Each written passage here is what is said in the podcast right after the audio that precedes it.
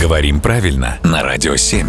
Володя, доброе утро. Доброе утро. Наверняка ты слышал, что такое НЛО. Да. Неопознанный летающий объект. Есть еще новое явление — НЛГ. Это что такое? Э- Это неопознанный лютый глагол.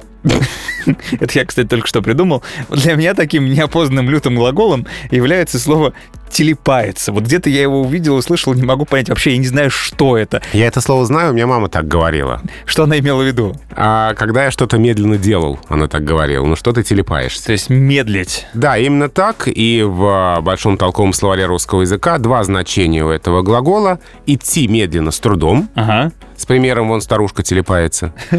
И второе значение — выполнять какую-либо работу медленно, неумело. Это слово известно во многих русских диалектах, и у него есть родственные слова. Вот, например, приводится смоленское слово «телепа», последний извозчиков навоза, которого осыпают насмешками. Телепа. Телепа, да.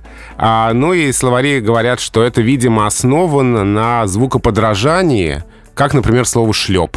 Шлеп-шлеп, телеп-телеп. Телеп-телеп. Вот очень медленно и занудно. Ну что, чтобы у нас не было телеп-телеп в эфире, давай подытожим. Но если тебе скажут, ну что, ты телепаешься, это значит, что просто нужно ускориться. Вот, все. Вот так гораздо понятнее. Спасибо, Володя.